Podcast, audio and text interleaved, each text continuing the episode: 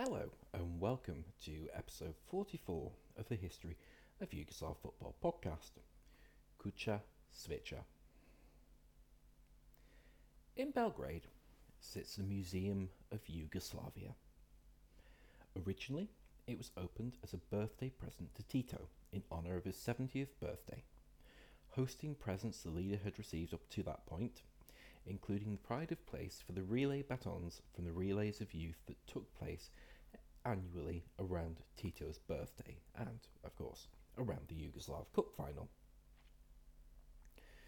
Part of the museum complex, built in 1975, is what became known as Kuca Cveca, or the House of Flowers, which was built as an area of respite and work for the leader. It took upon the name it's now known as due to the sheer volume of flowers deposited around the building that served not only as Tito's respite during life, but also his resting place upon his death. Yes, by the time this episode is over, Tito will be forever interred at the House of Flowers, and the world itself will be about to change. Our next episode will serve as a bit of a pause to take stock of the past 35 years and set up the next 10, given that things start to change very quickly once Tito is gone in Yugoslavia.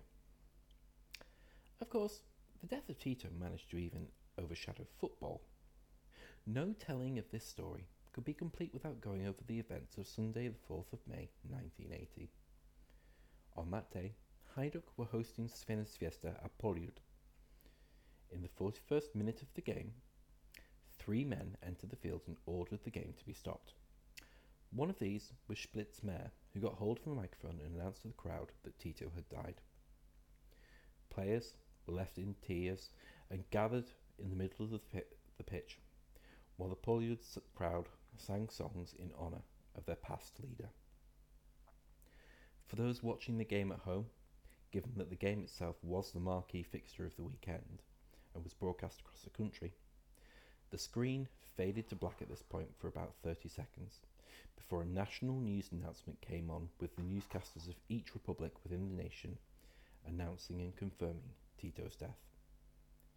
Two other games would be called off at the same time, and a nation was in shock. Well, a nation was in shock aside from everyone in the political elite, but we'll get to that because while in life it was Tito's death that interrupted the football, in this episode, it's the football that's going to interrupt Tito's death.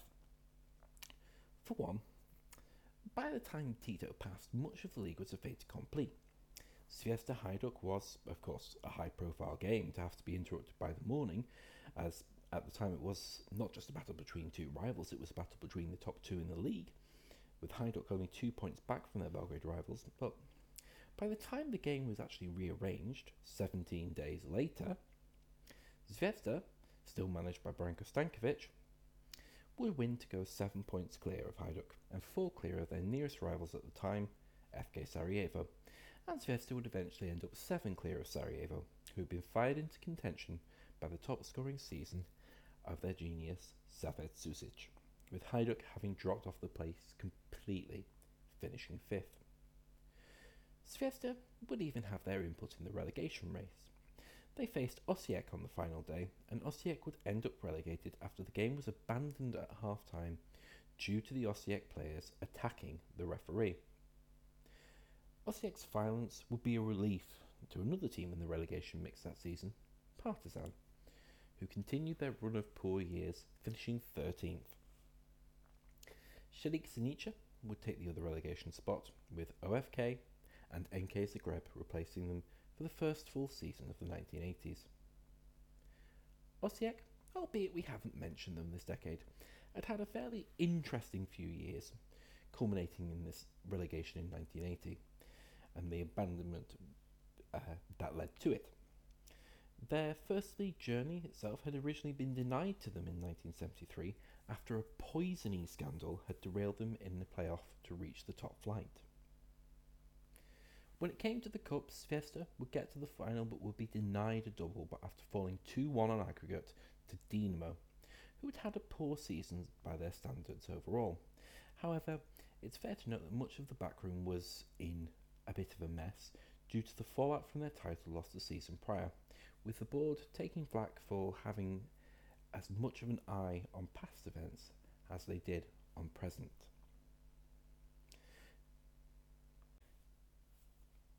Another person departing the timeline would be Tomislav Ivic, who left Hajduk at the end of the season to take over at Anderlecht, which began a period of him becoming one of football's most nomadic countries. Coaches, even. and this season would be his last tilt at the European Cup with Hajduk, and once more, Hajduk would have a real go at it. It began with a challenging first round tie against Trabzonspor, with a late penalty from Boro Primorac giving them the win at Poljud, before they repeated with a 1 0 win in Turkey to go through 2 0 on aggregate. Their reward was an easier tie against the Danish champions Vejle, as Hajduk killed the tie in the first leg, a 3 0 win away in Denmark, allowing them to take the foot off the pedal and split, as Vejle would recover with a 2 1 win uh, in Croatia, as Hajduk progressed 4 2 to reach the quarterfinals and a tie against West German champions Hamburg. Hamburg were, of course, in their golden age at this point, with an exceptionally talented side, but Hajduk hung with them all the way in a dramatic tie. Reimann would score the only goal in the away leg to send Hamburg to Yugoslavia with a 1 0 advantage. It would set the scene for one of the European Cup's greatest quarter final legs at Poljud. Hamburg would get off to the perfect start, as Horst Hrubesch took advantage of a defensive mistake from a long ball to prod home after only two minutes.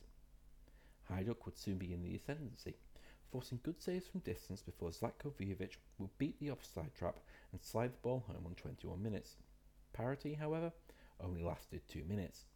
Hajduk would be given a penalty that Primorac would see saved, and Hamburg would go straight up the other end, with the ball ending up at the feet of Hieronymus, who would flick the ball over his marker at the edge of the box and slam the ball home in what surely would have been given the headline of Hieronymus Bosch by all art loving newspaper sub editors.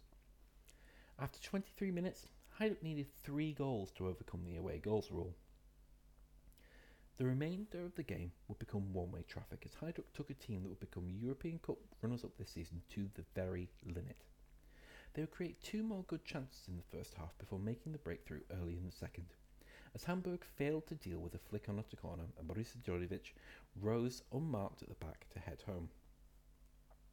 The momentum remained with Hajduk as chance after chance was created between Djordjevic in the 50th minute and Primorac rising highest to head home across in the 86th. Hajduk had no fewer than seven very good chances fall their way. Hajduk won the night 3 2, but lost the tie on away goals, and only had themselves to blame in what was an extraordinary game where, for the most part, they took apart one of the world's best sides. That Hamburg side, managed by Branko Zebec and starring the former Hajduk player Ivan Buljan in defence, would eventually lose 1 0 in the final as Nottingham Forest retained their crown.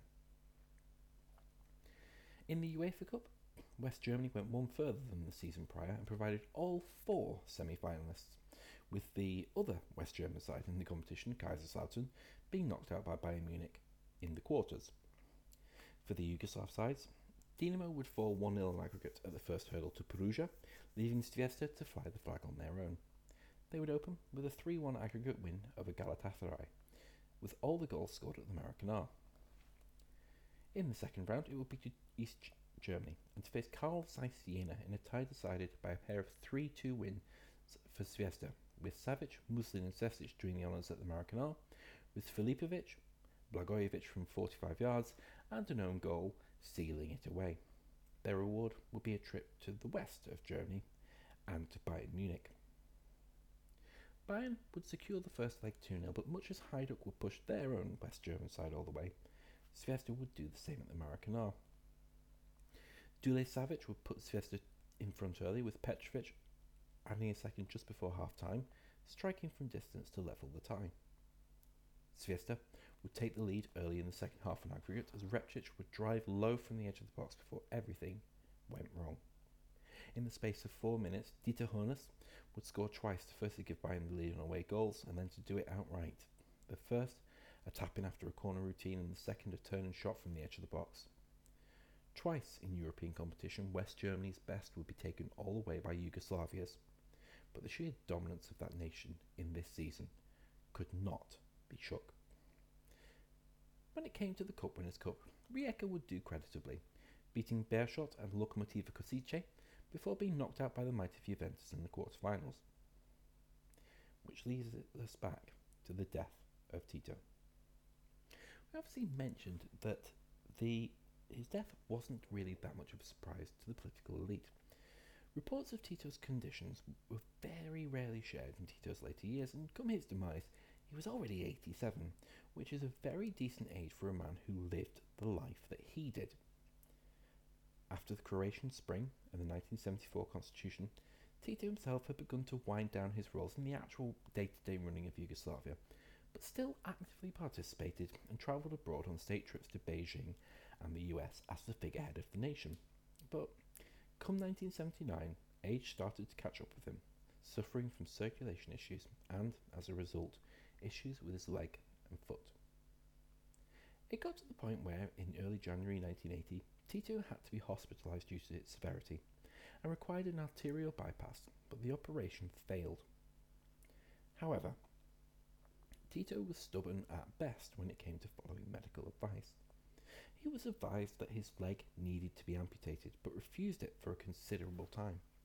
By the time he allowed the operation to take place, the resulting gangrenous infection had taken hold, and it was that that would eventually kill him on the 4th of May, three days before he would have turned 88. His funeral, four days later, was a world event. 128 of the 154 UN nations sent delegations, including the head of state of China, Hua Guofeng, and the Soviet leader Leonid Brezhnev. European leaders used it as an impromptu meeting to chat about the Soviet intervention in Afghanistan, which was in itself the reason why US President Jimmy Carter kept away from the funeral itself, only travelling for a state visit later in the year. Quite simply, almost everyone who was anyone was there, while a nation mourned. Publicly, nothing had changed. In reality, everything had.